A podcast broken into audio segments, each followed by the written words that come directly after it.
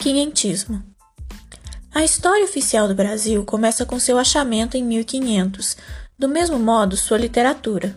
O quinhentismo inaugura a produção literária no Brasil. No entanto, o que se produz é mais uma literatura informativa do que uma literatura lírica.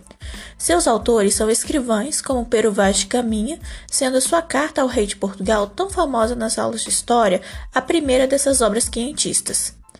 Além de escrivães oficiais, há também relatos de viajantes, pesquisadores e cronistas.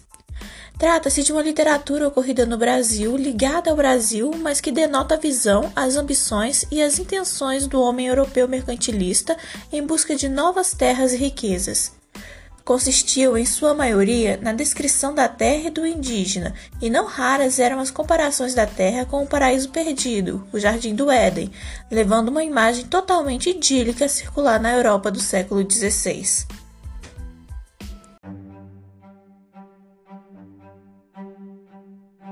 A feição deles é serem pardos, maneira de avermelhados, de bons rostos e bons narizes, bem feitos, andam nus, sem nenhuma cobertura, nem estimam nenhuma coisa cobrir nem mostrar suas vergonhas, e estão acerca disso com tanta inocência como têm mostrar o rosto.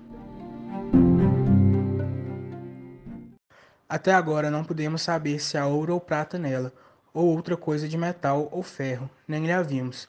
Contudo, a terra em si é de muitos bons ares, frescos e temperados, como os de entre Douro e Minho porque nesse tempo de agora assim os achávamos como os de lá.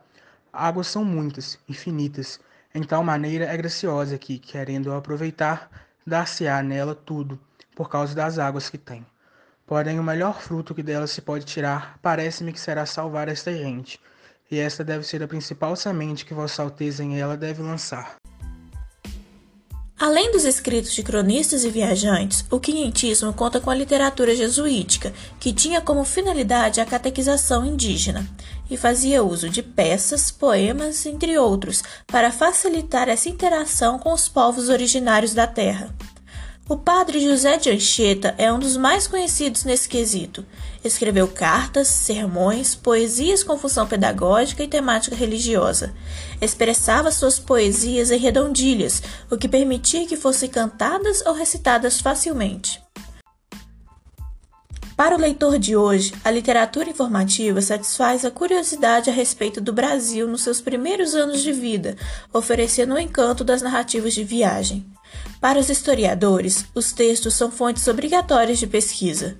Mais adiante, com o movimento modernista, esses textos foram retomados pelos escritores brasileiros, como Oswald de Andrade, como forma de denúncia da exploração a que o país sofrera desde então.